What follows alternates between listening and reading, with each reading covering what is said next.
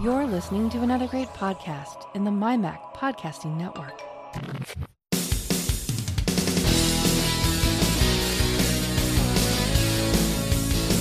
Welcome to the Essential Apple Podcast, your home for news, views, security stories, technology, and all sorts of other related chit chat that catches our attention.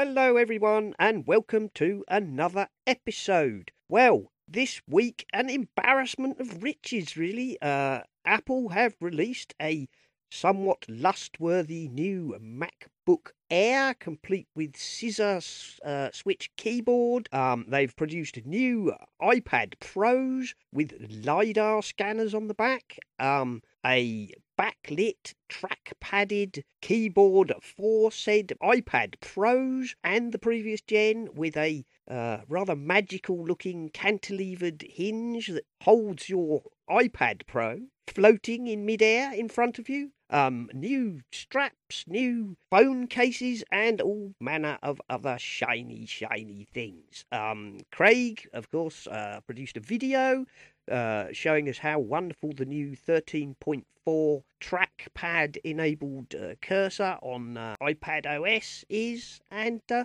lots of other things which we will talk about a bit later, probably.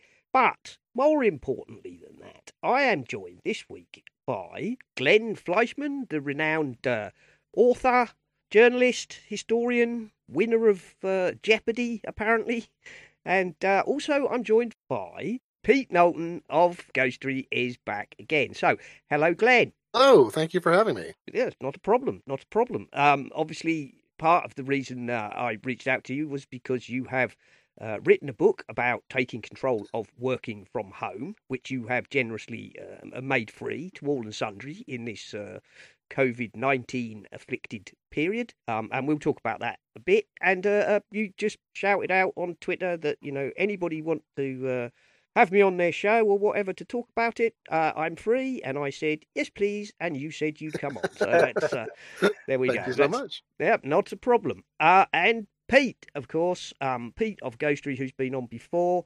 Pete has just spent his first week working from home after uh, Ghostery have taken the precaution of shutting all their offices, um, you know, again in light of COVID 19. So, hello, Pete, how are you? Hey, I'm doing great. I wish my resume was as was as good as Glenn's. But it's, it's uh, I feel anticlimactic to say hi to me, but hey, I'm sure that's not really true.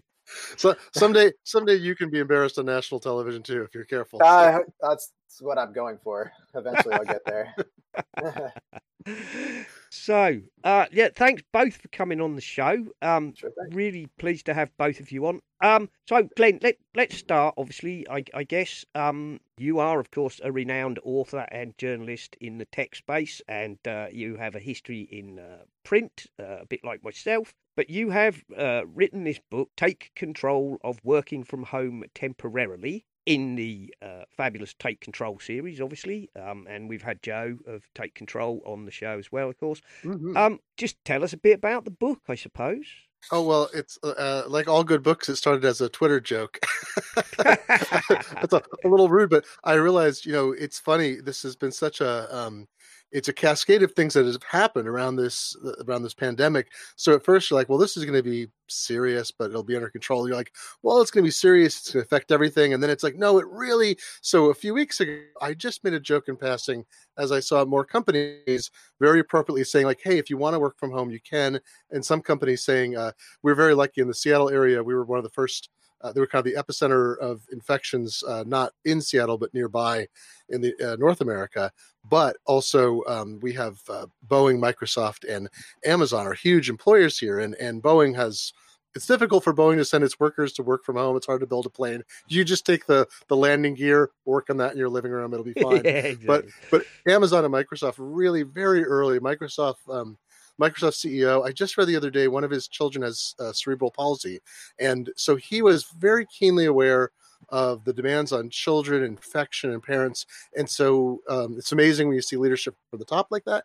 And he said, uh, we're going to go to work from home as for everybody who who wants it or needs it, and we're going to switch to require, you know, basically requiring it except for essential people. He said we're going to pay all hourly workers who will not get paid, including contracted workers, and that set a great tone. And I think we shifted really quickly because of both being the epicenter, uh, but also this policy Microsoft has I think 45,000 people in our area uh, who work in offices, uh, plus all their contractors. So my, my joke was a te- wasn't a was not a, a offensive joke. It was merely, well, if you've never worked from home before, uh, maybe you should find a freelancer buddy and, and find out trips and uh, tips and tricks like putting a time lock on your refrigerator, uh, getting all the candy out of the house, and uh, trying to keep your cat from typing on your keyboard.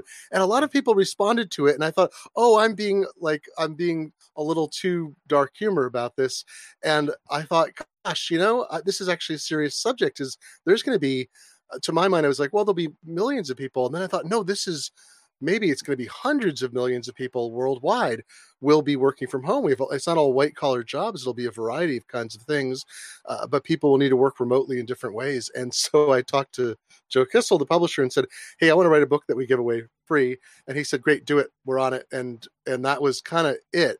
Uh, and so I went out to people. Uh, I went out to Facebook friends and on Twitter, and then talked to Take Control authors, uh, many of whom are remote workers. Uh, I mean, actually, I think some have actual like employer day jobs, but many are remote workers for like uh, you know doing customer service for a company.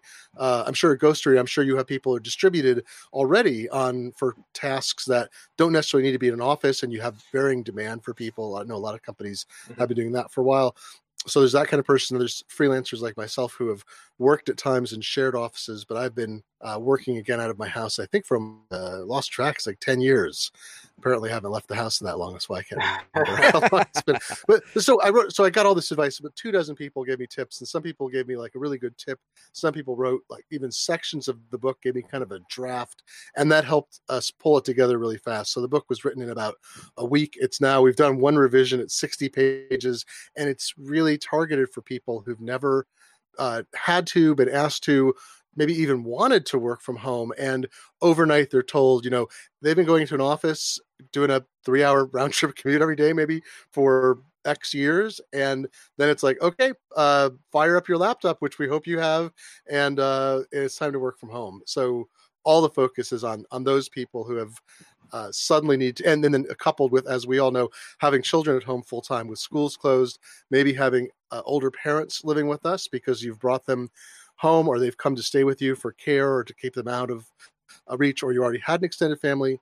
Um, there's people I know who have you know six roommates. They're living in the Silicon Valley area in California, and uh, they've bought some big rambly house that they could afford in a suburb and have a long commute and now so you got seven unrelated people in the same house nowhere to go and they're all working remotely too so a lot of circumstances and it felt like maybe just offering some, some gentle guidance and just giving it to people to do something for people to uh, see if you could we could make a, give people a little bit of help in getting started on this. Yeah, I mean that makes sense because on the surface, I think a lot of people think, "Oh, working from home that would be lovely," and then you have to start thinking about the actual logistics of it, as you say. You know, where where am I going to work? You know, not everybody has a you know a spare room or a, a home study or whatever. You know, in in my case, that would be um, finding a space to put a workstation even would be a considerable challenge. Um, so there's all that, and and um, I mean, I saw an interesting post today on on the uh, on the twitters, you know, um, from a guy who said, "Listen, I spent ten years, you know, in as a submariner, so let me give you some tips mm-hmm. about, you know, being in a confined space with a, a bunch of people." Which actually was you know had some quite handy tip well, yeah, hygiene privacy you know try and allocate everybody you know if you've only got one living room you know try and allocate everybody you know an hour or something to oh, go, oh, go in good. there and um you know do their own thing whether it's watch a trash movie or balance matchsticks or do their yoga or whatever you know um it was a very mm. handy tip from him uh, uh there we go so um yes, I think it that's that's very good, and that is free, of course, and you can download that by going to uh, takecontrol.com, I believe. Or, uh, takecontrolbooks.com. Take I don't know who owns Take Control. Yeah. Take control might be something tir- terrifying right now. Just clarify, but yeah, and the, yeah, this is that's the thing is I think it's people have to define a space to work in. They've never had to unless they have. I mean, some people I know ha- were working from home occasionally or one day a week, and that becomes a little easier. But a lot of people don't. You know, I, I write in the book uh, if you don't have a convenient spare room, and I'm thinking, does anybody really have a spare room? Like unless you're you've got some mansion. Uh, I once stayed. I was traveling across the United States, and a friend of mine uh, she didn't have a room in her house, but she said, "Oh, I have these friends. Uh, you can stay with them." This artist and his wife, who was a professor, and were very lovely, and they owned a mansion. And I was, "How do you?" I kind of was like, "How do you own a mansion?" They inherited it, and it was literally the biggest private home I'd ever been in. And I did, in fact, get lost finding my way from the bedroom they put me up in to where they ate breakfast in a very modest very modest people. It was a accident of inheritance. But most of us do not have the room for the grand piano and the room for the harpsichord and so forth. So you can try to create a space where you hang a curtain over a space or you put up a partition you move a bookshelf something like that. Um, but uh, simon i never i didn't think that's actually not in the book. It's going to be in the next edition the that uh, the submariner tip of the um, of the rotating use of a space too that is fantastic because then no one feels like they're being displaced in the same way. They can have the right to a space as well. Yep, yep. That was his. That was his kind of top tip. You know, on your schedule, if possible, you know, give everybody an hour or two hour slot to, you know, the main room or whatever. So there we go. I also saw a good one the other day, which was make sure and get dressed before you do your Zoom or video Yeah. sessions. Is some people have not realized when the camera is on or off when they're doing video conferencing, and there are now stories abounding of people just showing up naked at the camera or in underwear or, or so Yeah. forth. So that's, That's uh, danger. Yeah, I mean that's um, I, I'm sure I don't know if you've met him, but uh, Jeff Gamet, um, ex. Oh yes, Jeff's the a great guy. Yeah, Jeff's a great guy. He's been on our show a couple of times. He does a lot of podcasts, obviously, but he, he it's a standing joke, doesn't he? On the uh, when he goes on podcasts, um, you know, particularly video podcasts. I'm not actually wearing any pants, um, which is uh, this is a sort of standing Jeff's joke. Uh, That's good. A lovely fella. Oh dear. Uh, so, um, Pete, you obviously Yeah. have uh, spent a week at home. Um, how's how's that been for you? You know, have is Uh, that from- something you've done before, or Yeah, so I actually I was the one random dude in Florida with for Ghostery for six years. So I, Ah. I actually was the only remote employee for the entire company uh, for a good long time. Um, and in 2018, I guess, um, when our companies kind of uh, or the product kind of switched hands, I thought I was going to let go, and instead they told me to build on an office, which I definitely appreciated more than it's been real. Have a nice day. Um, so now I have a team of three three folks down here, and then we actually have uh, a graphic designer who lives in Seattle or just outside Seattle. Um, so he's been staying at home, and then the rest of the team is in New York. Um, so for a lot of them, this is their first work from home scenario. Uh, we actually did a test uh, last Tuesday to kind of just kind of see. Um, just to make sure that everything would work, that that all that all processes would be covered.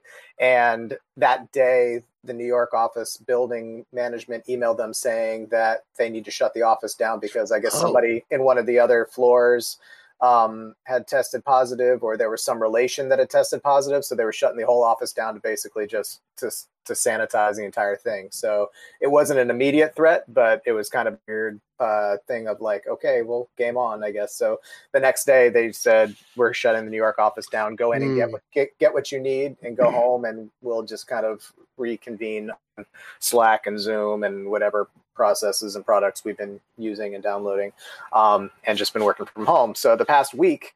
Coupled with the fact that it's spring break for my kids, uh, it was a nice kind of remembrance for me of what it was like to be a stay-at-home uh, you know, working from home and also having my kids around all, all the time. But they're older now, so I can bribe them, which is much easier. So um, it, it, it makes the day go a little bit better. But for the team itself, um, things actually worked really well. Uh, you know, we we kind of did a few things to make sure that everybody had a reconnect. Um, you know, with my team, uh, we have I, I, have one-on-one video Slack calls once a week, just to kind of like see our faces and check in, just make sure everybody's good. Not necessarily even talk about work, but just to kind of chit chat, see if they did anything. I told them if they needed anything.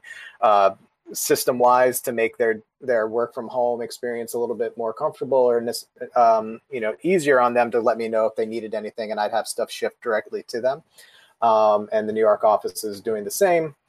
And then we have a zoom happy hour uh, on fridays at like four at four o'clock where we all just sit in front of our laptops and drink a beer or whatever you want and just, just kind of see each other's faces. Um, we have a daily stand up at 10 uh, can, we, can, I interrupt? Do you, so your company, people in your company actually like each other? Is that what I'm hearing here? Yeah, it's weird. That sounds, uh, that sounds pretty cool. I like that. Yeah, for the most part, we don't hate each other yet, uh, which is which has always been nice. Which is why I'm still here. I just celebrated my eighth year with Ghostery. Oh, that's uh, really neat. And so you know, it's at this point now. I've it's it's a second family. So we all um, we all actually care genuinely care about each other, which is not something you find every day, which is something I always tell some of the younger folks that are coming in. I was like, this is a unique opportunity. So definitely take advantage of a lot of the camaraderie and the fact that people are willing to take the time to teach. And you don't you don't get this type of environment in in a state job, for example, like, you know, where you just become a number and you get a desk and you're expected to output X amount of stuff. You know, we,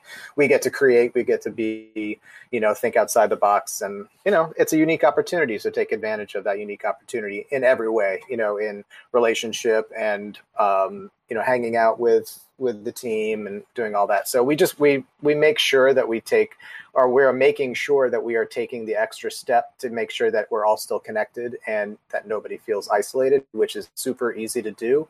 Um, if I didn't have some of my kind of outside interests and things and places to go, those six years working from home would have been very lonely. Um, you would you feel kind of disjointed from society pretty quick uh, when you're working from home. So the extra efforts that a lot of companies are doing outside of, of Ghostery whoever, um, you kind of see companies stepping up a little bit right now. The fact that it's it's not just a certain demographic of the population, work population that's being affected. It's it's every single person. And you know, as we were talking before on here, there's nobody's been in this situation. This is this is brand new for everybody. Um, I kind of feel like we're going to be, you know, we had a post 9/11 uh, pre 9/11 scenario here in the states, and so it's going to mm-hmm. be a mm-hmm. pre-COVID, post-COVID um, situation moving forward. My my daughter said it's like we're we're we're living through somebody's history class right now, and it's, it's pretty interesting to think about. That is a very yeah, that is a very good comment. That that yeah. is, I mean, my daughter said something similar. You know, like yeah. this is.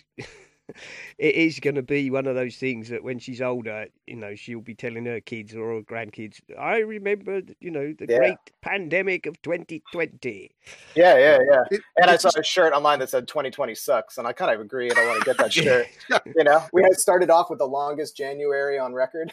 oh. and, then, and then the oh. quickest February. And then March is just like, God, what this is, this is it, quite a, quite a turn this year. It's weird though. Cause I don't, I, I'm trying to think of, is there anything in the world besides a world war and even then that has affected almost everyone on the planet in some way. Like there's there are people still not affected but will be soon.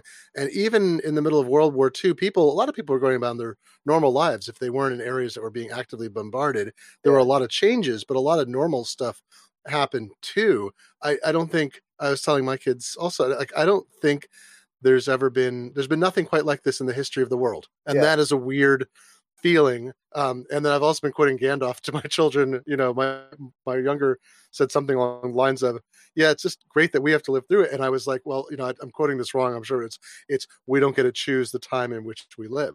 Yeah, uh, and I and it's like I got an exact Gandalf quote, but I just, it feels way too profound right yeah. now. I thought there was gonna be "You, sh- you shall not pass" or something. That's the only quote Gandalf quote I, I, I can I, think of. I was gonna say, I think I think uh, uh more, more likely would be "Fly, you fools, fly." fly that's right. That's right. Yeah, that's that's what we should put on the beaches. Uh, uh-huh. Yeah.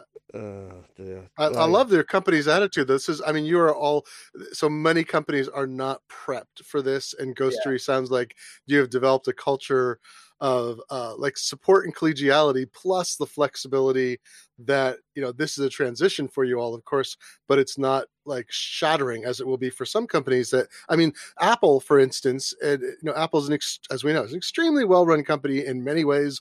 They are a cash machine.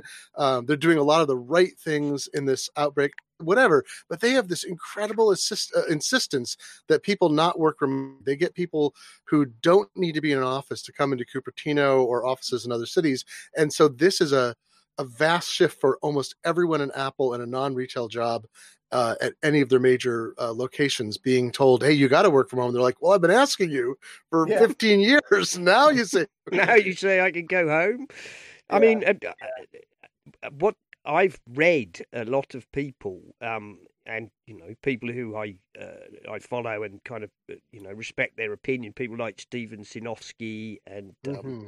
you know Benedict Evans and, and Ben Bajarin and a lot of people like that who've been saying you know if this if this drags on as long as some people suspect it might, but you know by which you know maybe till September, maybe longer. Um, this could have a profound effect actually on a lot of companies and the way they even view how people need to work, and um, mm-hmm. it, it, it reminds me in some respects uh, here in here in the UK there was a period in the sort of early late seventies, early eighties when um, people like my father all worked in London. You know, everybody travelled, mm. not everybody, but vast numbers of people travelled into London because there were huge offices there. I mean, my father was a graphic designer and you know just had a small studio but even so in, those days you know you wanted to be in london um, and there came a point in the sort of end of the 70s when the um, the rent the business rates and the rent oh, yeah. on offices skyrocketed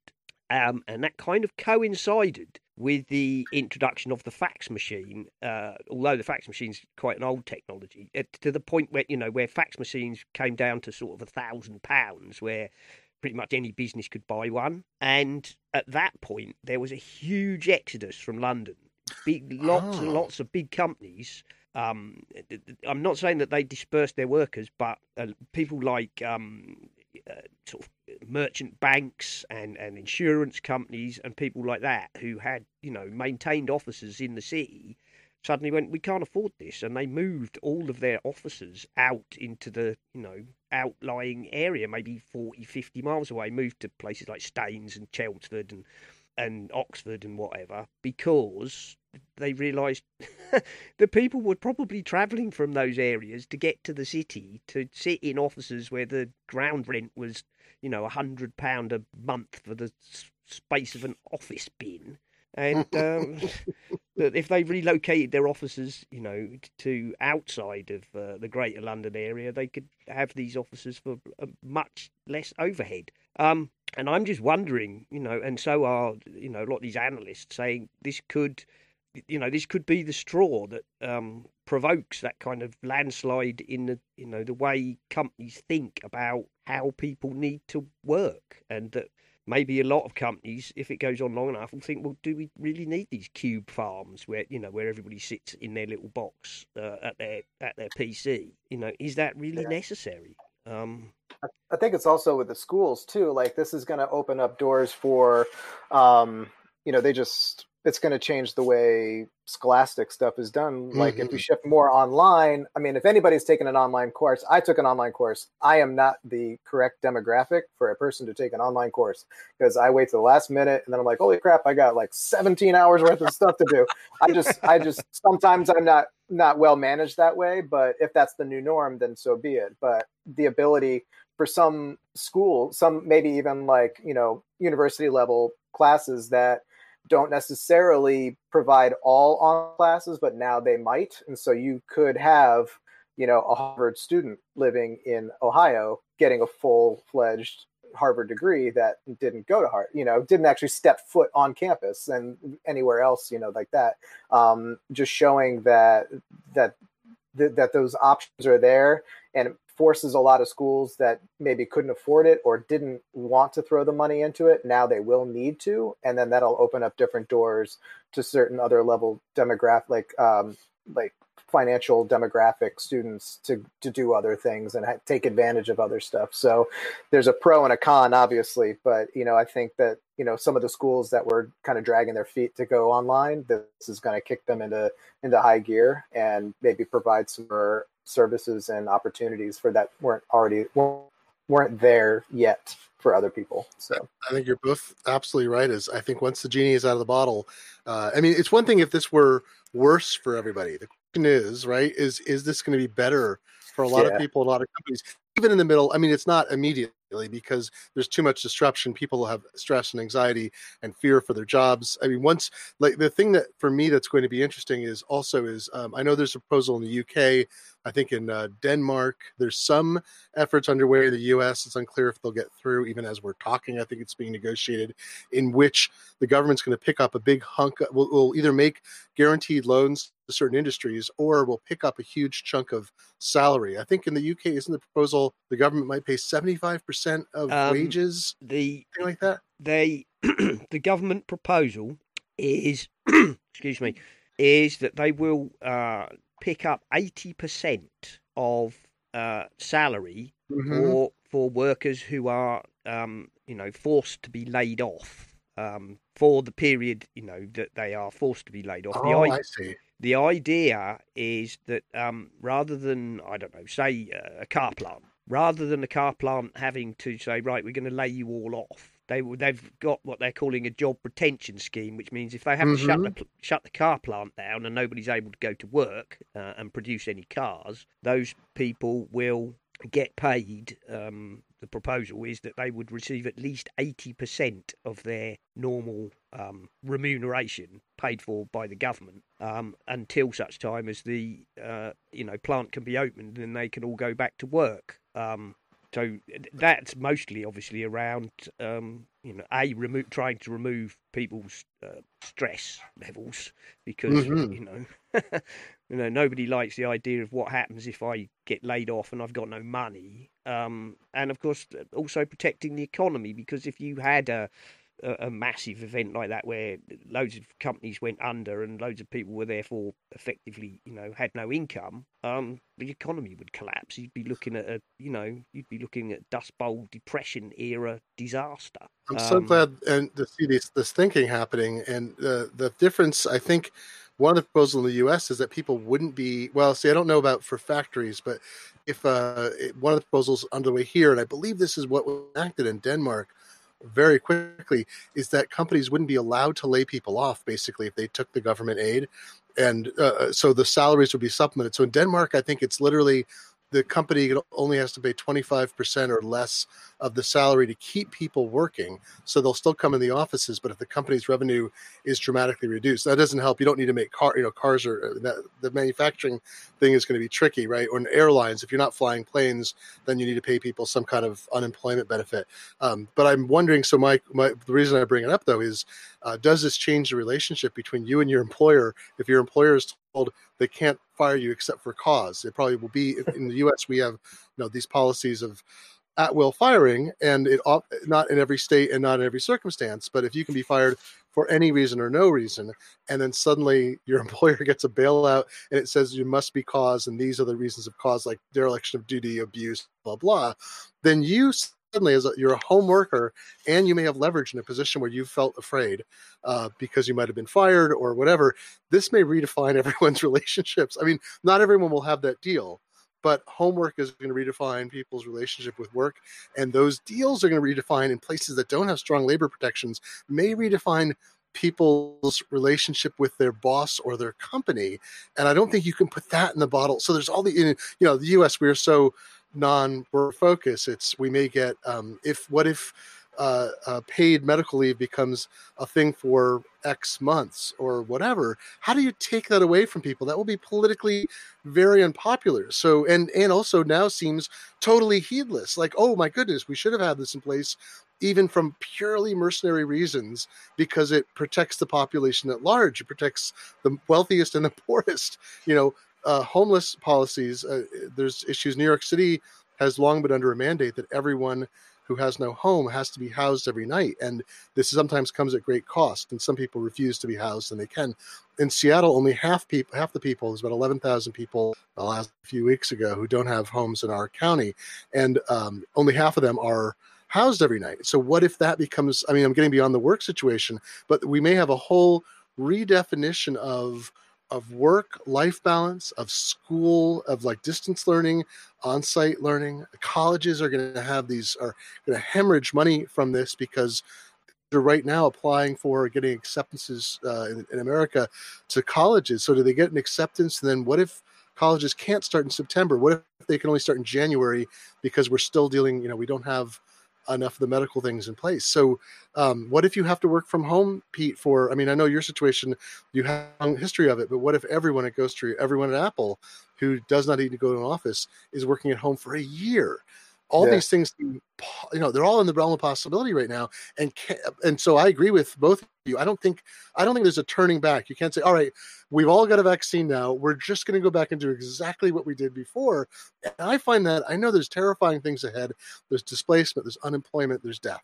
But i also think it's exciting to about the fact that things that weren't working for a lot of people could actually be changed and fixed as an outgrowth as one positive outgrowth of this yeah, I I agree. I mean, you, you gotta kind of hope for a silver lining in, in some of it, and um, yeah, I mean the the fact that this could be the new norm for the next you know six months, year, who knows? no, it's like you know, it's some like, period of time we don't know, no one knows. You have yeah. to just kind of dig in and just be you know appreciative and thankful that if you do work for a company that is being you know riding the the side of keep your keep your employees happy, safe, and healthy, then you're in a good spot. You know, like my my wife's a nurse and she's going out every day and she's working in the hospitals, and so it's like I, you know, she she's running ragged already, and she's not even in a hospital where it, it you know it's a it's a long term acute care hospital, so mm-hmm. it's not like immediate emergency room scenarios, but they're still on the phone every day talking about what they're going to do when they get the first you know case of an of an elderly person that comes in their door that ha- tests positive. And so um, you know i i feel very fortunate that my company is doing this and has has always been very um, very flexible and just making sure that everybody you know a happy employee works harder than a than a pissed off than a pissed off person that has to you know do what do whatever you know we, we nobody really works because they want to they work because i mean unless you get to be you know work in the field that you've always dreamed of or you get to be a rock star and you do all the things that you've ever wanted but most of us find something that they're you know quasi good at and can d- dig in and, and you do you do the job. And so um, being forced to do something that's crazy like that is is adds to the stress of everything. Oh, so hopefully, can I just point out too, the funny please. thing about that too, which is I, I, have this theory. I think humans were designed to have occupation, like thing to do, not a job, right? right? We just we just most people, most human beings, you go into um, you know they find tribes that have been disconnected from the rest of the world forever right? And people do stuff and some of it's for survival but often they're doing things that have nothing to do with survivor they have culture and dance and music or okay. they create things right? And, and, it's just for that. So i think we need occupation. So i've been setting this thing up with uh, wife and i with uh, our kids is we're like you need to do four hours of work a day on weekdays and uh-huh. that could be any kind of thing. And my older is disappointed because he's in all these uh, musical ensembles and it's very uh-huh. hard so he's practicing. He's got things. He's still getting uh, AP chemistry homework is coming home, uh, not homework but study because you know. So he's actually got a full plate from high school. My younger has been doing uh, has had a kind of rough middle school year, which is not unusual for middle school. The, the kind of twelve year old age is a tough time to be in school. Period. But the school has been full of tumult and getting good grades, and so people are ignoring him in school, right? Because he's getting good grades. But here's the thing: he is um, so delighted. He is like practically cackling every day that he doesn't have to go into school and is doing some substantive interesting things that's setting his own curriculum and i'm thinking this actually is a great work application too right is that people who are subject to endless meetings and other stuff yeah. and some nonsense at work they are suddenly so some people are like wow this is really hard to get my work done at home I'm, and everyone's going to uh, most people will miss the socializing almost everybody in a job has somebody they like right it's usually yeah, not yeah. even a company that is not as well uh, run as Ghostery um, but you will set your own agenda to some extent, not having somebody ostensibly looking over your shoulder. Probably even with Zoom and other video conferencing software, you're probably doing fewer meetings because they're not they're you know they're a little different, right? So I also see this as you know it's that genie in the bottle is how do you recapture people in the old structure once they've been able to enjoy their job more Yeah. um, will people actually be even in the middle of stress will they be happier with work because they are not subject to the kinds of constraints at work That Yeah, yeah, no, like- yeah. No, go on, Pete. Oh, I was going to say. I mean, I, I agree wholeheartedly that you know once you've let people kind of see what it's what their what a f- uh, freeing of their of their schedule. I mean, some people waste you know four hours a day on a commute. You know, and that that takes that takes that out of you just mentally. I mean, I'm, I'm, when I worked in DC, I mean, as the crow flies, I lived you know three miles from my office, but it used to take me an hour and a half to get there. You know, so oh it was like it was ridiculous. You know, three different trains and park at the spot and get there and all that kind of good stuff. I mean, down here it only takes me 20 minutes to get to my office, but what you know, our senior vice president of engineering lives way out at the you know farthest tip of Brooklyn. It takes him two hours to get in. You know, so um, it's just uh, you know I, I agree. It's like once you kind of let people see what how the other the other side of working, how do you get people excited to go back and sit at their desk at their office again? um, you know, I, right now I, I I built out. I, we had a we have a third floor walk up attic, um, and so I I had kind of built out a. where I was I'm a failed musician by by trade, but uh, I built out. I have a recording studio in my attic, and so Oh, now I, I've moved my office to there so that I have a, a you know a, a place where I can just go and close the door and work. But I do have a drum set right next to me, so when I get frustrated, all of a sudden I'm playing drums to Led Zeppelin four for the next hour, rather than doing something else. But it makes making some of these videos that I'm working on right now uh, a lot easier because my microphones sound a lot better than they did b- before. Because then I can just use all my studio stuff and you know all the background music. I just decide I'm just gonna write it all myself and record it all myself. oh that's awesome you know so you get to be able you know you- you get to add a little bit more creativity into your day to day which i hope some people are finding the ability to do that you know Uh, hopefully we don't lose our all, all of our sense of self when when we are just kind of by ourselves and, and isolated so And uh, i don't go ahead sorry I was going to say the, the the other thing is like you're talking about people doing you know these long commutes.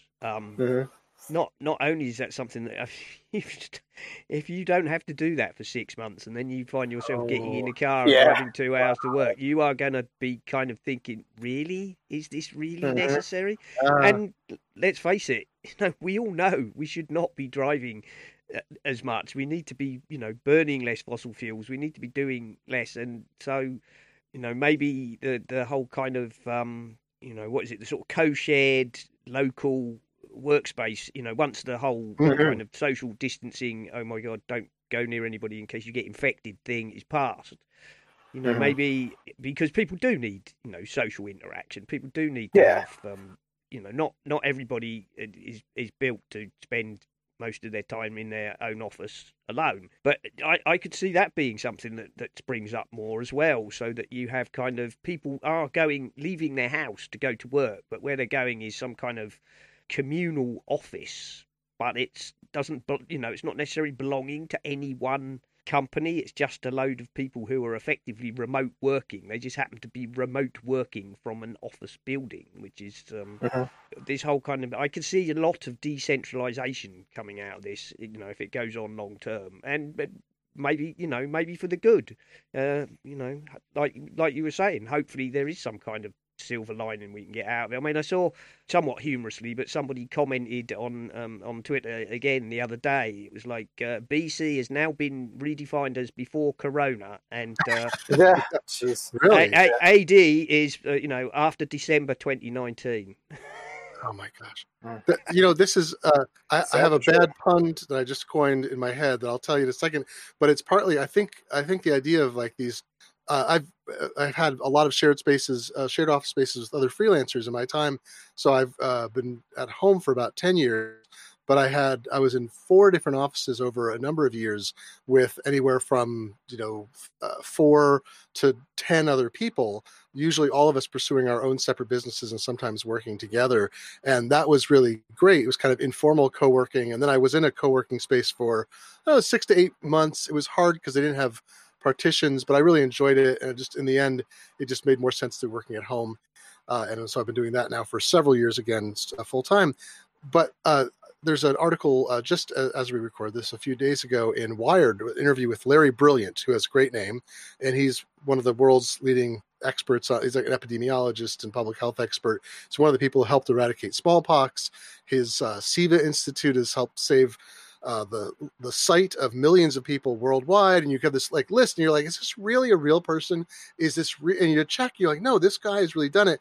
So Wired interviewed him and said, okay, what's the deal with you know the, the future because you've gone through all these pandemics and epidemics and SARS and whatever, and he said one of the one of the things he said was he thinks um, the idea that it thinks uh, I think in the early days, like a few months ago, being in the early days, it seemed like once you'd been infected with uh, the coronavirus, there was some concern whether you might be able to be reinfected. That seems to have been dispelled now. The early research just two months ago, literally, they may not have waited for people to have been uh, fully gotten over the disease or um, had done they did the testing badly because there was chaos right? So he believes that the evidence is pointing that you'll achieve immunity after contracting it.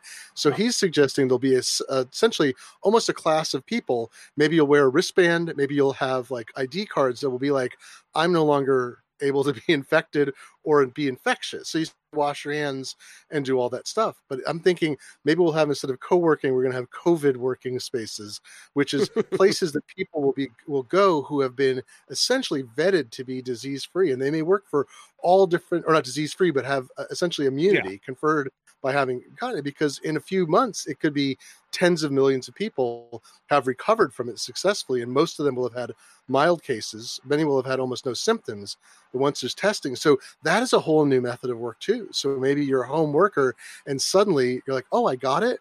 I'm healthy. I got my test. I have my ID card that says COVID, you know, antibodies present. And then you go into a facility that may be set up probably maybe not by government probably some combination of public private where you can work alongside other people and you know you're not worried or, or you can work in in medical care, I'm thinking, oh my God, all the nurses and doctors and medical professionals who will be exposed to it, and it's which is a terrible thing because of the protective lack of protective equipment that's available. I'm very concerned for your wife and, and many people, and a number of those people will recover, and then they will be the golden medical professionals. They'll be the ones who can go in with a flimsy mask because they're not going to get COVID, you know, COVID 19. So, anyway, but I think that's going to be something as this starts to shake out that you will see people who are testably immune now before there's a, a vaccine. And those people will have a different relationship to work. If school teachers who are now immune, can they be back in the classroom with teach with students who are carefully prepared to not spread virus? All these things are going to emerge over time. Yeah, yeah. I, I think it's going to have a huge impact because, as you say, mm-hmm. I, I, don't think anybody's, um, you know, well, nobody, because you know the last, you know, the last pandemic of this kind of, you know, well, I won't say severity because it was much more severe, but we're talking about the, mm-hmm. you know, nineteen nineteen flu epidemic, which obviously was far more serious because, it yeah, you know, we we've not had anything like that um, in our lifetimes. Not well, basically not in several generations. It's um, it's going to mark society in ways we can't even um, imagine yet. I think. Yeah, I hope I kind of sound I sound too upbeat sometimes about it because I know a lot of people are going to die, and, and it is causing economic devastation. And sometimes I'm a little bit too well, that's all going to happen. There's not nothing we can do about that. Maybe as individuals, it's very hard. We can take our own actions. So I keep thinking to the what is life like after after after disease, right, or AD period. Uh, what uh, uh, what happens when we can go back to not normal, but what is a new normal? Is that going to be better or worse? And economically, it's going to be very difficult depending on what decisions governments make and, and a lot of other factors. But I do think. Um, I hope for a better world after this, which is maybe a little too um, messianic or something, but uh, uh, not exactly the way. It's all we're all here in this earth. I'm not talking about a next life, but just this one. And uh, I think that's actually I'll, I'll, I'll circle back to my book and say that's one reason why I wrote the book because I wanted people to feel like there's a pathway through. So when you feel helpless, sometimes getting very specific advice about what to do. You know, um, I, I had cancer over 20 years ago, and I felt for about two days miserable. And then i got a little more information. And even though it wasn't in my control i could make some decisions decisions about treatment it was pretty straightforward. I suddenly felt like oh, okay most of this is out of my control and that's great but i understand what's about what's going to happen. I know what the process i'm going to go through. And for some reason i found that very reassuring. So the same token like this book is and, and all the advice you all are giving and people are giving so freely online is um is everything is upturned but there are things you can do for yourself and that's what will help you get through this period by by taking care of yourself by making a workspace um, i got a lot of tips from people about just like the idea of taking breaks where if you're at work things sort of happen normally. You get up you walk around people come over and talk to you your boss wants a meeting you go out for lunch and with all that out of the way are you you know are you supposed to sit at your badly designed chair for four hours and take 30 minutes off in another four hours or work a 12 hour day because you don't have a commute? And it's like no no no no. You gotta you have to figure out a new way of working. And and i think the advice i got that i represent in the book from a lot of people is just that you have to take care of yourself in this. You have to take breaks. Your employer has to be understanding because everyone's going through this um, as you figure out a new way of, of working. You know, you, you don't have an obligation to kill yourself through work just because you're working at home and, and everyone's under stress. It's interesting that because um, although it comes from a completely different end of the telescope as it was, but Bob Bob Levitas, obviously, who does mm-hmm. the um, you know working smarter um, and kind of how to stay focused um, courses because, as he says, he himself is a terrible um, ADHD uh, kind of personality, and you know the biggest mm-hmm. problem with uh, ADHD is oh squirrel. Um, eh, so he's over the years refined all these techniques about how to stay on task, to do this, to do that. But one of his big things is about you know blocking out time, which is like do this. You know, for this amount of time, I will do this task. Then I will take a break. Then I will go and get a coffee you know, and, and eat a biscuit, and then I'll come back and I'll do the next block of thing because that helps him to stay focused. But at the same time, it also, um, as he said, it reinforces your why. Why am I doing this? I am doing this because if I complete this hour of writing and whatnot, then I can go and have a coffee and a chocolate biscuit. Mm-hmm. Um, from in his original point is, you know, if you're terribly ADHD, you don't want to get involved with displacement activities, which is a terrible way of getting drawn into procrastination. Is it? I will do that. I'll just go and make a cup of coffee and have a biscuit, and then on the way back, oh, well, I'll just tidy this bookcase for a completely different reason. Um, he has this one of his biggest tenets is this blocking out time to do things, structure. You know, he's written that and and come up with those strategies to help him stay on task and to stay focused and to work smarter. They also apply if you're working from home because structure is important. Every everybody I've read or seen talking about, you know, if you're new to working from home, it's about that. It's like get up, get dressed, have your breakfast, then go to your workstation. Don't get drawn into, oh, well, I'll just check the email before I even have my first cup of coffee because that's a terrible habit to get into and you'll get drawn into sitting at your workstation possibly in your dressing gown for four hours. Um, yes, absolutely. You know, and as you say, and then because one thing and another thing, and then and then you get a Zoom call and you haven't brushed your hair and you're still in your dressing gown. You know, this is all not not good. These are the things you need to avoid. So um, I think Bob's advice, right? Everybody has ADHD right now, and I don't mean that blithely, because I know it's a it's a diagnosis, and I have people in my family with it uh, who who struggle to to figure out a structure for their life. But I think all people forced to work from home should think about it as if they were suddenly given a diagnosis of this, because what we're what you go through in that transition is exactly that, because you suddenly all your routines are broken. You can feel most people will feel useless or sorts and not productive and maybe even bad about themselves. So I think Bob's advice, there's a lot of ADHD advice out there. Bob's is very, very good for technology people in particular. He understands that really well, but good for everybody. And um, I think it's a great resource when you're trying to figure that out from scratch. Is to is to assume that you have a broken ability to maintain attention or even hyper focus the opposite right which is also part of it where you focus too much and you don't you know you're sitting there with cold coffee in your dressing gown for four hours. Uh, that's why i now eat breakfast before i start computing for just that reason. Yeah, there we go. Well, Glenn, I know you had a, a, bit of a deadline, so if you if you need to get off, just shout, and you can give the people a shout out to uh, where you are, and we'll let you go. And uh, Pete and I will carry on after we've refreshed our beverages, if that's uh, if that's all right with you. I, I should. I appreciate. Thank you so much for letting me be on the show. Um, I am feel very privileged to have the time and opportunity and a supportive publisher to give a book away that I hope will help people. And uh, it's hilariously one of the most popular books I ever wrote. So I should just write more books for free. Clearly, um, and get... it's funny that though, isn't it? It's funny how free free books sell it's true. But I've never felt better about anything I've written, so that's the other part too. Uh, so takecontrolbooks.com. It's a free book. You click and download it. Uh, Simon mentioned in passing that I uh, am of a print and type background, and I am currently making tiny type museums full of genuine printing and type artifacts. TinyTypeMuseum.com. You can go look at photos.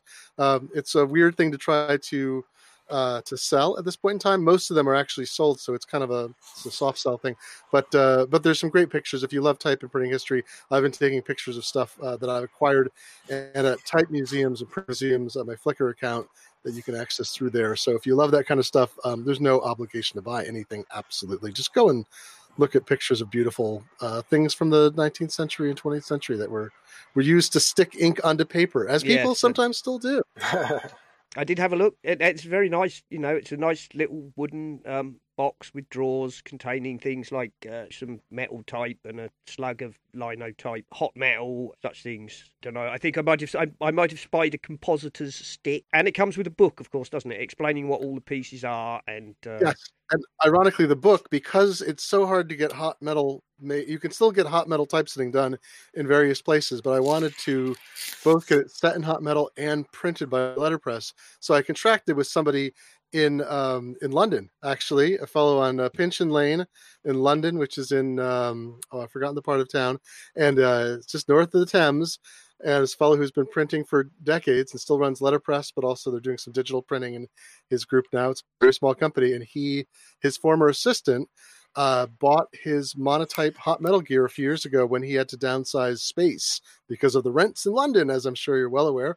And uh, so the book was typeset in hot metal using authentic equipment in North Yorkshire. It was printed in London and it is being bound currently in Germany because that is the only way to get the book done, which is ridiculous but also wonderful. So, oh, there you go. If you need uh, small runs of hand uh, case bound uh, books done, uh, Glenn, get in touch with me. I know a man who does such things.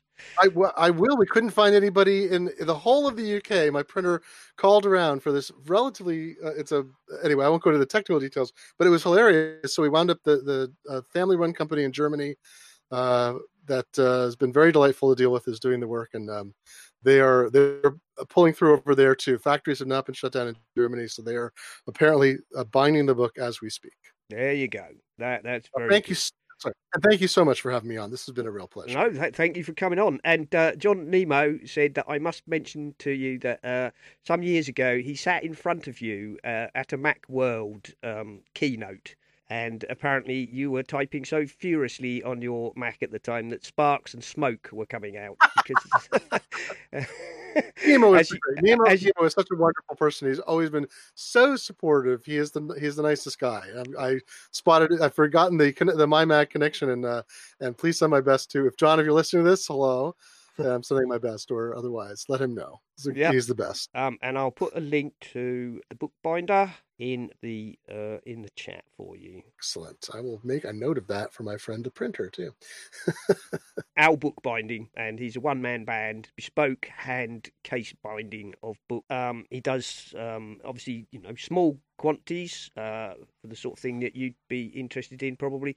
He also does book restorations, um, you know, things like mm-hmm. uh, people bringing things like, you know, Victorian family Bibles and whatnot that are in a terribly poor state with all the binding falling off and whatnot. Oh, yes. And, uh, yeah. he, he will rebind them all in leather and, um, you know, with gold blocking and all that sort of thing, if that's what you require. I am making note. And there's a shout out to Matt at Our Bookbinding. There you go for uh, traditional hand-bound, case-bound books and repairs thereof. Right, okay. Well, I'll tell you what. I would like to get a cup of tea. I think Pete um, and I will uh, go and get a cup of tea while you hop off. Uh, Glenn, thank you Great. so much for coming on. It's been Thank fabulous. you very much. Nice to meet you, Pete. You too. Simon. Take care of yourself.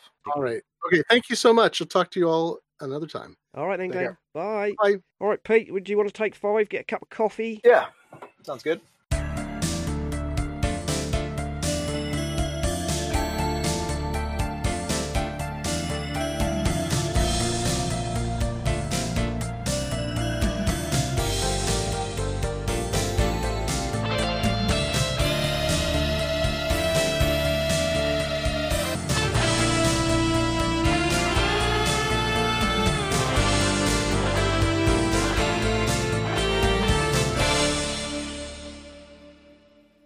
And we're back. Uh, thank you to Glenn for coming on, and uh, Pete is still here with me. And now we're going to uh, have a chat about um, Ghostery and Ghostery Midnight and uh, Cliqz browser, and uh, you know what's been going on with Pete.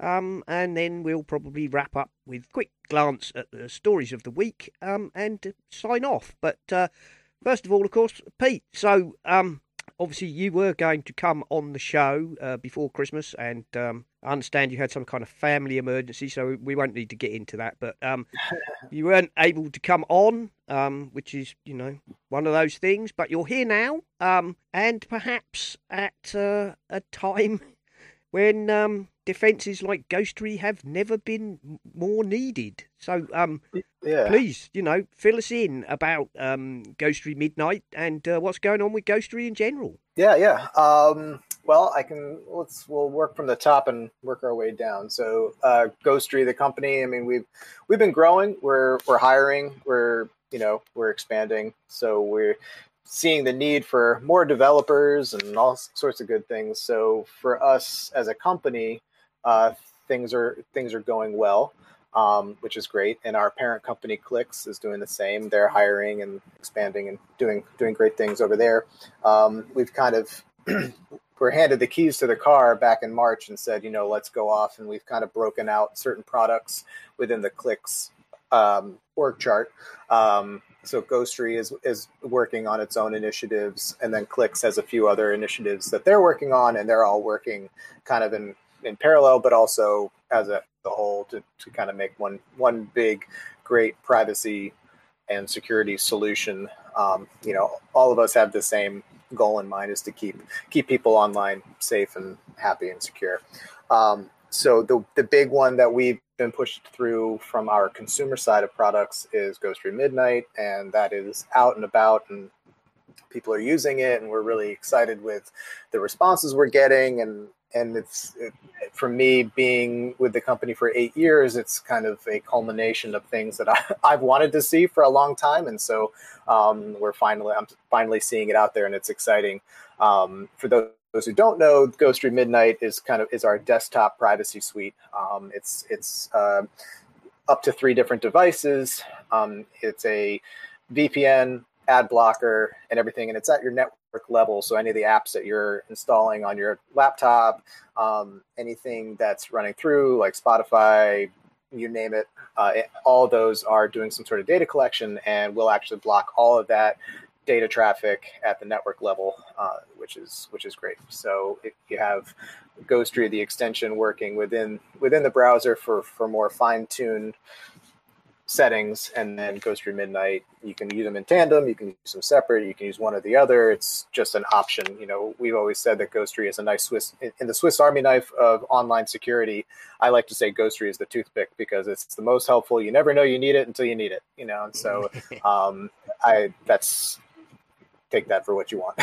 Yeah, Um, well, I mean, but yeah, I- so we're yeah, I mean, I've been using, you know, the Ghostery Safari extension um, Mhm. since I discovered it. Uh, uh, I don't know how many years ago now, but um, Yeah. some years, probably five, maybe. I've been using the Ghostery um, Safari extension, and uh, of course, I, you know, recommend it to all and sundry um, because. Let's face it, the Ghostery extension, whether it's for Firefox or, or whatever, um, it is easy to install. Uh, you know, once it's it's like a you know fire and forget. Um, once you've set it up, you don't have to worry about it.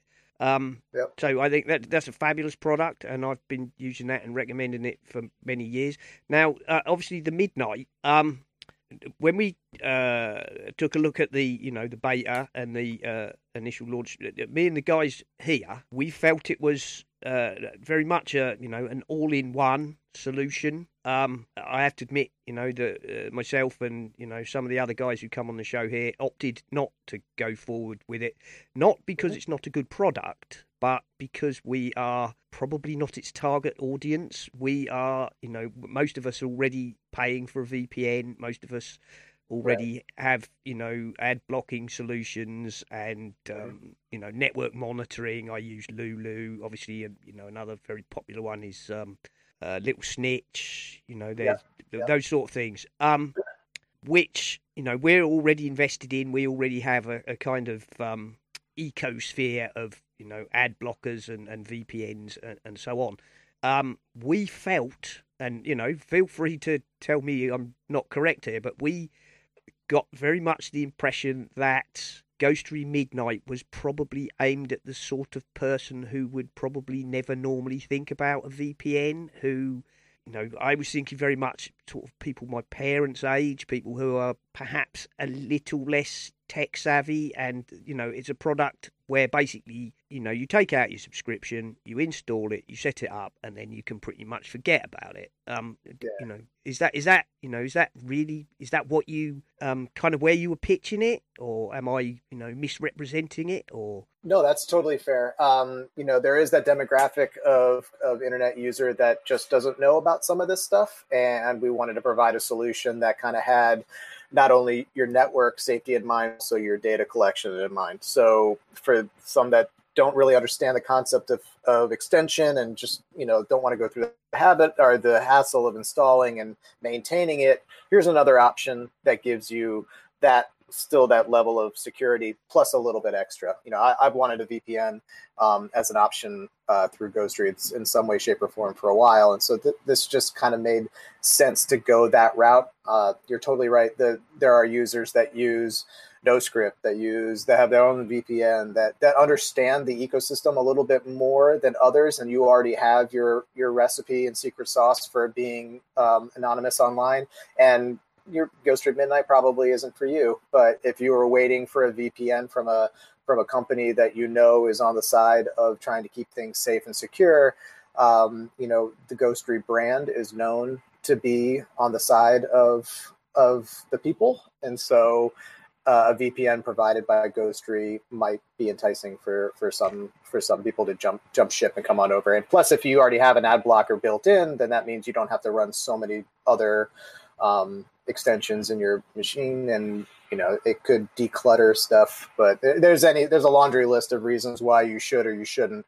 Um, it's just you know is this the right is this the right option for you? If it is, we hope you come check it out, and if it's not, we understand. Go you know keep going with what you're doing. Yeah, well, I mean, uh, you know, I did install the beta, and yes, there were some bugs in the beta. There were a couple of things that gave me grief, but that's what betas Yep. are for. You know, that Yeah, is exactly. that Yeah. is you know, this is something I try and express to people all the time. You know, well, well, it had a bug in it. Yes, it's a beta. That's the point. Yeah. We're supposed to also, be, we're supposed to Yeah. find the bugs so that the exactly exactly. That's why i mean the one thing that is amazing about you know working with ghostery is that we have a very vocal and very active community. I mean like i'm the director of community and support. My job is just to keep people that are using the products you know i always say my job is to take care of everything post release and the rest of the company is to is in charge of doing everything pre release so my job is to make sure that everybody is happy or they have a voice or if they have a problem that it gets to the right place. You know i, I go out and i talk to the community about ghostery.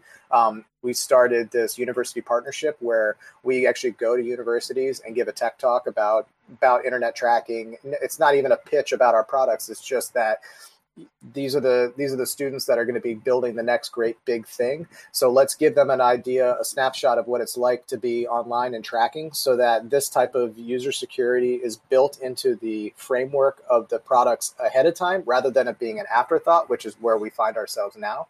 Um, and so we we we get that feedback. We we're making updates daily to this product. Um, you know that's why we keep the beta stamp on there because we are we are finding things every day we have I mean, our support team is great, and as we find a bug that's there, boom, goes right to our developer. They look at it and then they start working on a solution right away. So we, we want to make this a seamless product. You'll never make a seamless product for something that blocks something that's running on a web page because some web developers build stuff into their into their code so that if this tracker doesn't run the whole page works. And it's like that's you can't account for that. And unfortunately that's just a level of education for people that use these products to understand that oh it's not Ghostery breaking this page. It's Ghostery blocking this one tracker because the web developer did a shortcut and requires this one tracker to be there. So it's like are you more concerned with the data tracking on the web page or are you more concerned with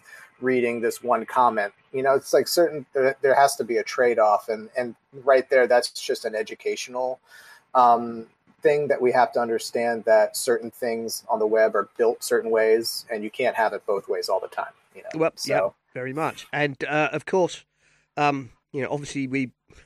have spent a lot of the show talking about COVID nineteen and you know the, yeah. the resultant working from home and and all that and um, which is fine. Uh, of course, uh, kind of um, commensurate with that, I've seen numerous comments and articles um, saying, you know, now more than ever is the time that you should be worrying about getting a VPN. You know, now more uh-huh. than ever is the time that you should be making sure that your, um, you know, that your internet use is is secured. Um, because mm-hmm. if you're working from home now. what I do, if I was working from home, you know, I don't think that there's anything very much would be going backwards and forwards between me and my employer, which would be of any use to right. any, any any cyber criminals, right? Because what I do is very bespoke uh, jobs for you know local companies, um, and you know we're not talking about doing internal documentation or anything secret. Um, most of what we print, obviously, is stuff which companies are about to then distribute to all and sundry to promote themselves. So. Um, However, of course, you know, a lot of people may be dealing with internal documentation, uh, corporate, you know, information, uh, financial information. Um, cyber criminals are, you know, rubbing their hands with glee at the um, mm-hmm.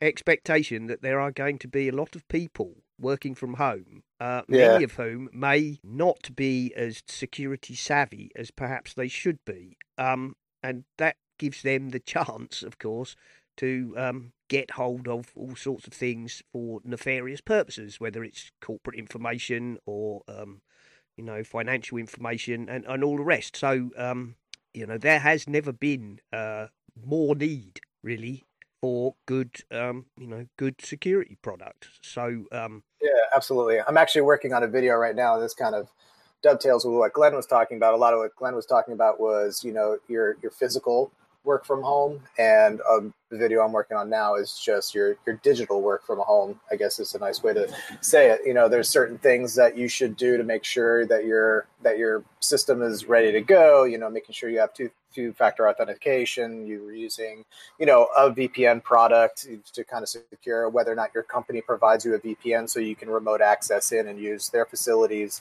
um, or if you're just using uh, Wi-Fi. Some people are using um, MiFi hotspots, um, but that also opens up the possibility of other people cracking in and using the same one, and all sorts of things. So there's um, you know, there's a laundry list of additional things that you need to kind of take into account when you work from home that you normally wouldn't, um, and that would only make for a better you know we say post covid that you know when we, when society kind of returns some sort of normalcy and people go to coffee shops and start using their laptops again maybe they'll be like oh well what's different from me working from home and working in this coffee shop i should really be using a vpn because those vpn those those wi-fi's are not secure they're open i mean you can i've gone into a starbucks and just looked into seeing seeing what I can see, and it's ridiculous. So people don't take advantage of of their own digital safety. So they need to um, take into account that that that's happening not only out and about, but it, it's po- totally possible at home, depending on how how close you live to your neighbor.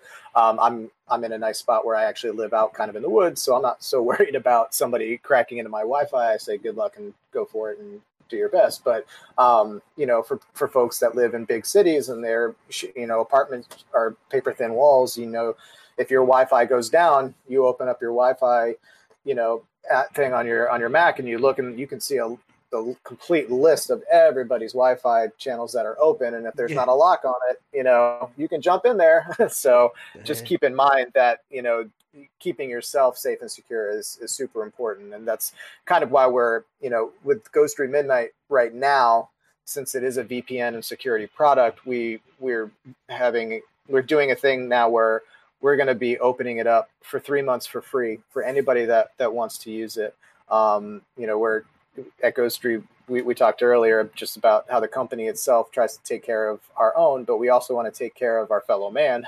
so, um, you know, for those that don't have a solution, full Ghostery Midnight is free for three months when you go to check it out. You can go to ghostery.com slash midnight. There's a seven day um, kind of like starter trial period that you can just kind of see if it's the right solution for you. And if it is, um, you can enter in the coupon uh, work at home, all one word, and it'll give you the top tier access, complete feature list uh, for for three three months total, um, and that should get us get us a little bit closer to hopefully normalcy. And if not, um, you know, we'll, we'll, probably work on some other stuff there. But anybody who's in a situation where they're working from home and they need some sort of security, um, please feel free to use the product. And we just know that we're we're all in this together, and we hope that uh, it's, it's something that you know we got enough to worry about. You shouldn't have to worry about being online and somebody stealing all your stuff. So just you be happy with it, and um, you know, all we ask maybe send us some feedback and see what you like and what you don't like, so we can help make it better.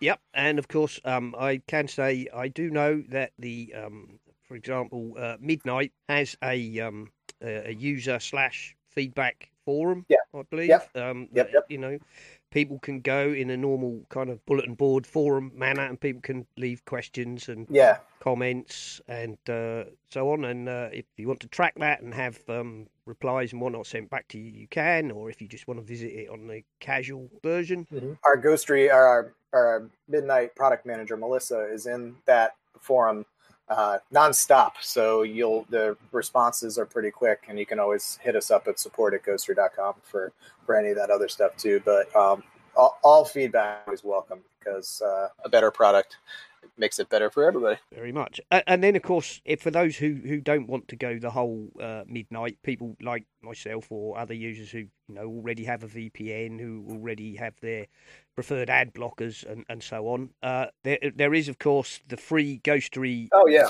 yeah. As always, Ghostery the Ghostery browser extension is free and uh, always will be free and is out there ready to roll. We actually just put out a new release. I can't remember what's in it, but yep. we are make, making new progress on that as well. So um, yeah, that that is out there and ready to go. And um, I believe there's now also a plus level to that. If you yeah yeah so yeah so Ghostery Plus is our two dollar tier. You get uh, priority support. There's some historical reporting. We just made a bunch of new um, skins for it. There's a dark mode. Um, so it's it's it's the next level of. We, we've always had people say, "I love Ghostery. How can I help contribute?" And we just didn't really have any way of doing that. So Plus is the nice, easy way to do that. Um, it's it's you know two dollars plus the the priority um, support. You know we have a whole separate queue that gets answered right away. Um, you know, we're, we're working on a whole bunch of new things that are going to be coming out here pretty soon. Um, you know, I guess if you have to pick a silver lining here, we're going to be doing a whole lot more uh, dev work because people are going to be glued, glued to their screens for a long, for an indefinite amount of time. So um, we, have got a bunch of cool things that we're um, that are on the on the uh, horizon for the extension. Plus, we also have a um, a kind of uh, professional tool called Ghostery Insights, which um, will help some websites that want to do good and speed up their site and make a better environment for the users that are using those. Uh, Ghostery Insights gives you information about like the different the latency of the trackers, who might be problems on your page to to kind of help speed up and clean up those websites as well. Um, that's not really the, the consumer side of things, but uh, it's still another pri- another tool that we've been working on.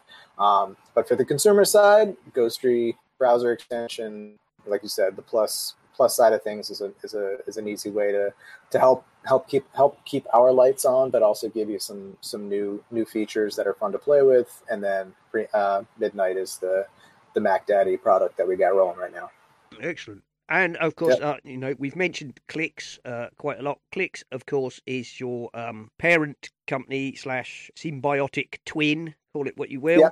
uh, the, the, makers, the makers of, um, you know, a privacy-focused browser um, mm-hmm. with its own privacy-focused search engine. Yep, yeah, they're and they're they're building more tools out like that. Um, our Ghostery browser extension utilizes the Cliqz technology for the anti-tracking system and our ad blocking system. Um, those were all designed by by the Cliqz team and are just awesome. Um, they they're working on a few other things over there. Like I said, they've split off some of their endeavors into different tracks, but the privacy focused team uh, is working on just making that browser um, the best they can the best they can get it. And they too are in a work from home scenario right now as well. We've been their Slack channel has been filled with seeing everybody's work from home setups. Um, it's been fun, kind of reconnecting with a lot of them, uh, seeing how everybody's doing. But they're they're chugging away too. So it's yeah, everybody's might be wearing more flannel sweatpants these days, but their the output is still still there. I have to admit, I'm still a Safari user by default, but uh, Cliqz is my my fallback uh, nice. fallback browser. Um, you know, if I have a problem with Safari uh, that doesn't want to play with a page, or um, sometimes something I'm not 100% sure of, you know, if I get a link mm-hmm. and I'm mm-hmm. a bit leery, I'm not quite sure about that, I fire up Cliqz and uh, nice. Use that to uh, check it out. Awesome. Well, I'll let them know that they'll be extremely happy to hear that. So people who listen to this show know, you know, I'm very much in favour of people having a VPN, of having a ad blocker, of having a network monitor, of using secure services. And the one thing um, we say on this show is if you're going to install security products, do your research and make sure they are from a reputable, reliable, and uh, sound company. Uh, uh, because, yeah. as we reported last week, uh, another 20 alleged security products were pulled from Google and Apple, I believe, because they were actually harvesting people's data um, and sending them off to wherever for the profit of the people running the so-called VPNs. And uh, as security yeah. researchers said, bad VPN is probably worse than no VPN at all. Yeah, yeah. It's just unfortunate that people use these opportunities to take advantage. And I mean, it's history has shown that will never stop.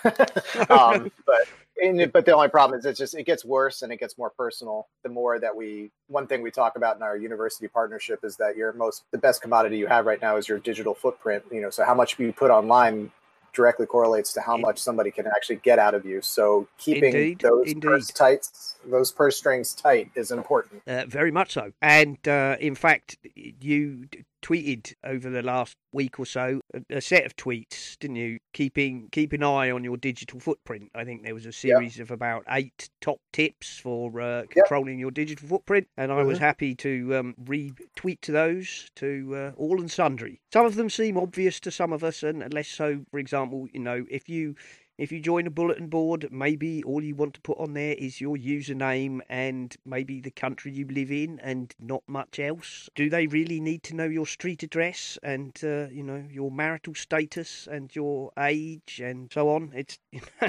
these things leak yeah. out. These things leak out. Um, bizarrely, uh, in some ways. I, you know, I joined the internet, sort of not quite the dawn of the internet, but uh, in the days when a lot of providers were called things like dungeon.net and uh, yeah, you know yeah. um, in those days bulletin boards were filled with people who all had nom de guerre as it were nobody used their real name hence my tag, the at Serenak tag. Mm-hmm. In fact, when people like uh, Google and Facebook came along and said, "Oh, you know, fill out your profile, give us your, your age and your marital status and blah blah blah blah blah blah," people my age often were very leery of doing that. So you know, yeah.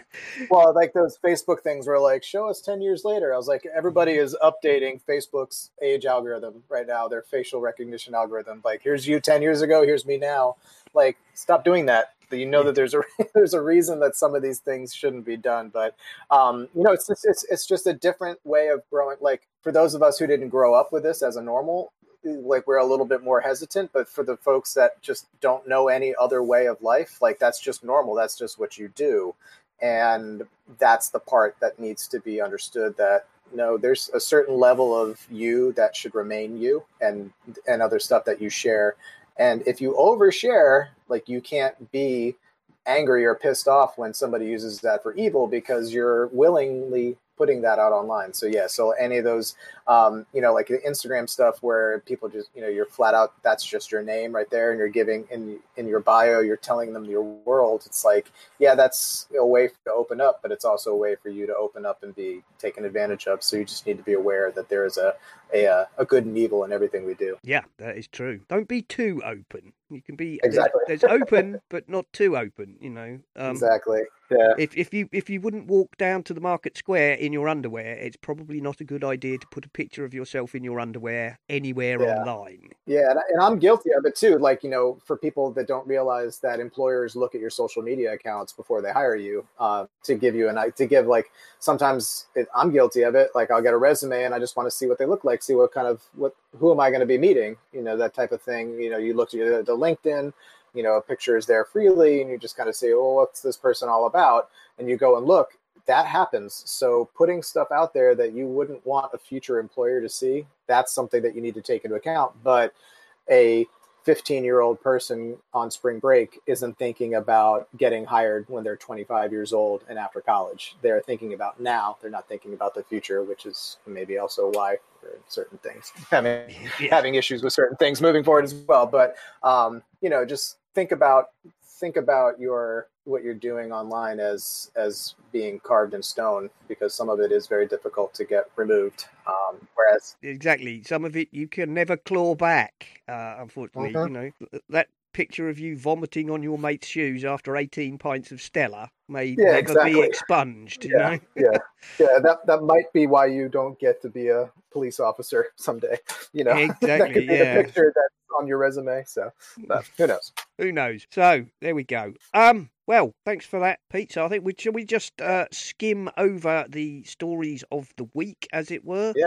Apple has uh, released a new MacBook Air. Um, starting from just 999 i think it's nice to see that they've you know restored that and this new version you know with latest 10th generation chips and more storage and uh, more processor options uh, seems like a very lust-worthy piece of kit. Uh, I looked at it. I can't remember if I said this in the show or before the show. I don't have you know twelve hundred dollars at the moment to throw around, but if I did, I would be sorely tempted by the i5 mid-range. Yep. That looks like a very very nice machine. Um, and yeah. probably for the first time in several years, I've been able to look at the MacBook Air and say that would probably be enough for me. Uh, you know, I don't need to go to the Pro. Um, because um, you know it's now got a retina screen that was holding people back. It's now got the narrow bezels. It's no longer got great big old fashioned bezels on it. It's got a retina screen. It's now got, of course, the um, returned to the new Magic keyboard with the scissor switches, which is um, which is nice. So uh, very a very nice looking machine. Um, and uh, I think Glenn said before the show he'd ordered one. Um, felt a little bit guilty about it, but uh... well, you know, you got to keep everybody going. So we're it. not gonna, you know, keep yourself happy. Well, indeed, and as he said, his current machine is uh, several years old and gradually dying. So there we go. Yeah. Um, of course, they've revealed some uh, new iPad Pros. Oh, the other thing I, I must admit, the um, I don't know what you think about this, Pete, but the new MacBook Air, obviously with tenth, uh, you know, tenth generation Intel CPUs, does that scotch the rumours of an ARM Mac? Because a lot of people were saying if there, if you know, including me to some extent, that if there was going to be an ARM Mac, um, a new MacBook Air would be the ideal test. I don't know the answer to that. Nobody knows the answer to that. Only somebody yeah. deep locked, locked, somebody's locked deep in the bowels of, uh, you know, Cupertino. Infinite yeah, right? Loop is, uh, you know, in the camp spaceship campus knows the secret to that, and they're kept locked up and not allowed out. Probably still there. yeah, exactly. They're being fed, fed not, through a slot not... in the door. Yeah. Yeah. There we go. Um, new iPad Pros uh, now with lidar scanners for depth uh, measurement on the back. Um, I'm not a I'm not a um, you know an iPad user, let alone a um, iPad Pro. Look like very nice machines. Yeah. Are, are you an iPad or iPad Pro user? I am an iPad. I don't have a I don't have a Pro, but I admit I use it for mainly watching Netflix on airplanes and um, uh, like I said, I'm a I'm a musician, so I have a lot of the sheet music and stuff for shows when I'm going to play, and I can't remember anything. I just have it all on my iPad, so I just have everything there. So it's the, it's the most expensive uh, it's the most expensive notepad I've ever had. So I do like the Pro though. I I I I, fight the urge to buy one quite frequently, and then I just I try to think I'm like, what am I really going to use it for? And then I'm like, okay, I can wait, and then Yeah. so maybe I'll I just keep waiting until I forget that I was wanting it, and then I remember it. So it's a vicious cycle with a lot of the stuff that I buy. They're not. Um, they're certainly not cheap. I'll, I'll give it that. I No, mean, they're- you know, no, I mean, they're what they. I think. Um, plus, you know, obviously they've now introduced to go with this one, um, and uh, I, uh, iPad OS thirteen point four now with trackpad support. Mhm. Um, they have released a Magic uh, keyboard attachment with backlit Yeah. keys, proper, um, you know, one millimeter travel and trackpad.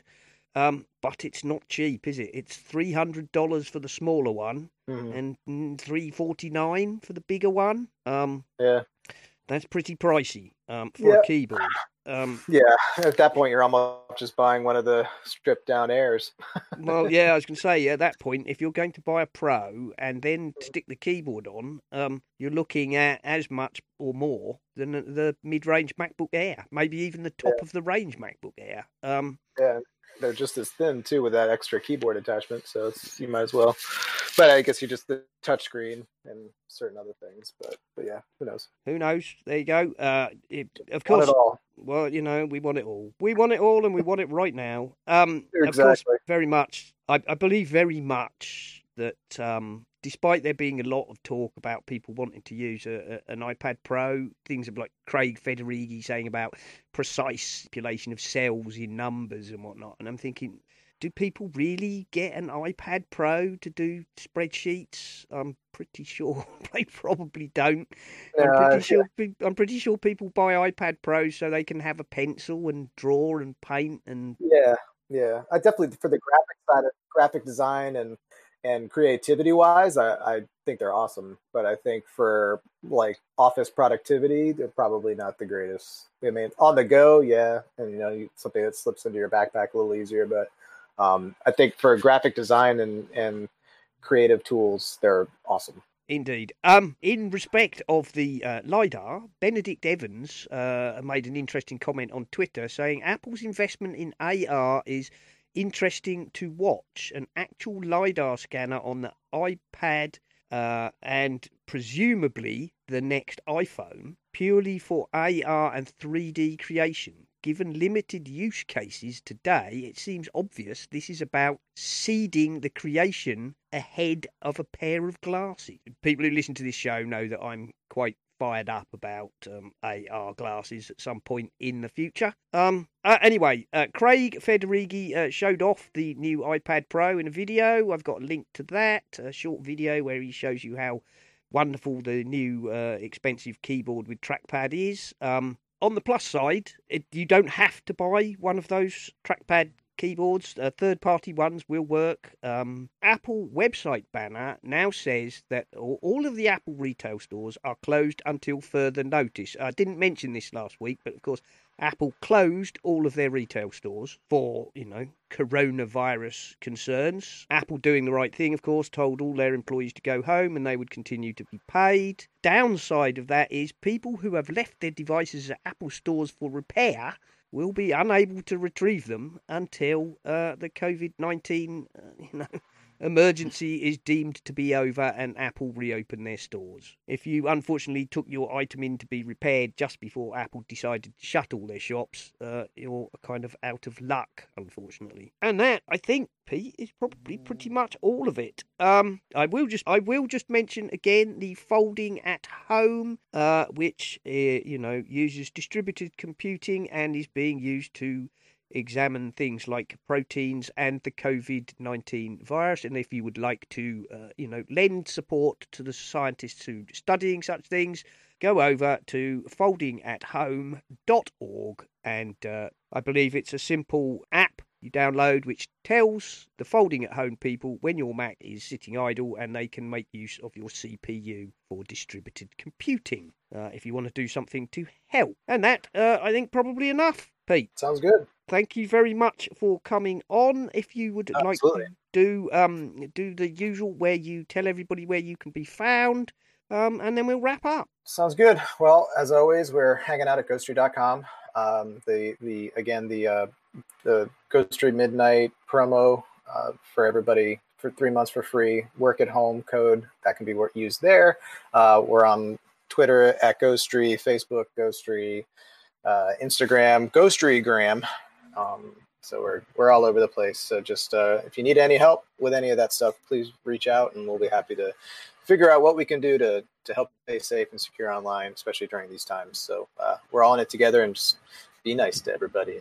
Give everybody a little extra, a little extra space and a little extra time. So Um, you can find me online on the Twitters as at Serenak, and that's S E R E N A K. All of our stuff is over on the essentialapple.com. Uh, do take a look if you haven't been over recently. Uh, a Mark has, I believe, been either laid off or let go uh, as a result, possibly, of the coronavirus, and uh, thus has had time to do some more posting. Also, I guess, yes, uh, bearing that in mind, if you'd like to support the show by Patreon or the Pinecast Tips Jar, please do. I'm sure Mark would be very grateful. Um, bearing in mind, Mark might not be on the show very much, but he's still very much in the back there, uh, dealing with making sure that the uh, hosting and so on continues seamlessly. So, uh, you know, if you'd like to support him with a few pennies, please do that. You can join our fairly active Slack room from the link in the show notes. You can join Mac Jim's uh, Flickr group by following the link in the show notes again.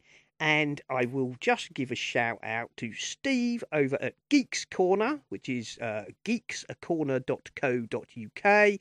He's having an Apple Watch strap giveaway. Um, you pop over there um, and choose a Apple Watch strap from Amazon and tweet that you've joined his giveaway or share it. Um, otherwise, on social media, he will enter you into a draw to win um, the strap that you have chosen. I think that will do us. We've been going for quite a long time. I'm probably going to have to do some serious editing, but um, that's all good. It's all good. If it's a long show, it's a long show. I don't mind. Actually, we were talking for quite a while before we started the uh, actual show, so um, there we are. Um, thank you so much for coming on, Pete. And uh, absolutely, have me again. I'm sure we will have you back again uh, in the future. So uh, until next week, uh, Pete and I will say goodbye. Take care. You've been listening to the Essential Apple podcast. And I'd like to say if you enjoy the show and would like to support us, feel free to go over to the website essentialapple.com and you will find links to both Patreon and the Pinecast Tips Jar, where you can make a donation towards the costs of the show. Uh, or even if you're really keen, you could set up a recurring payment. And thank you very, very much to all the people who already do support us. We really do appreciate you very much indeed. This show is, of course, part of the My Mac Podcasting Network, where you can find a variety of other shows like the My Mac Podcast with Guy and Gaz, the G Men, Tech Fan with Tim and David, the Nintendo Club podcast, the geekiest show ever, the Three Geeky Ladies, uh, Bart Busschots and his wonderful Let's Talk Apple, and possibly some more that I've forgotten. So why not go over to mymac.com, take a look at the available podcasts, and take a listen.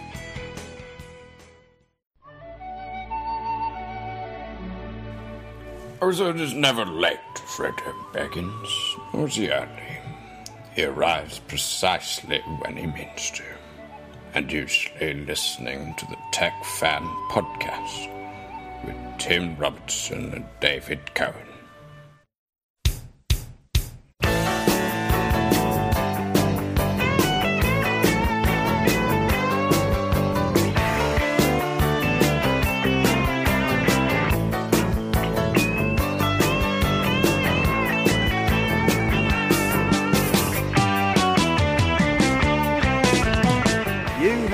Listening to the Essential Apple Podcast. Thank you for listening, and we hope to see you next time.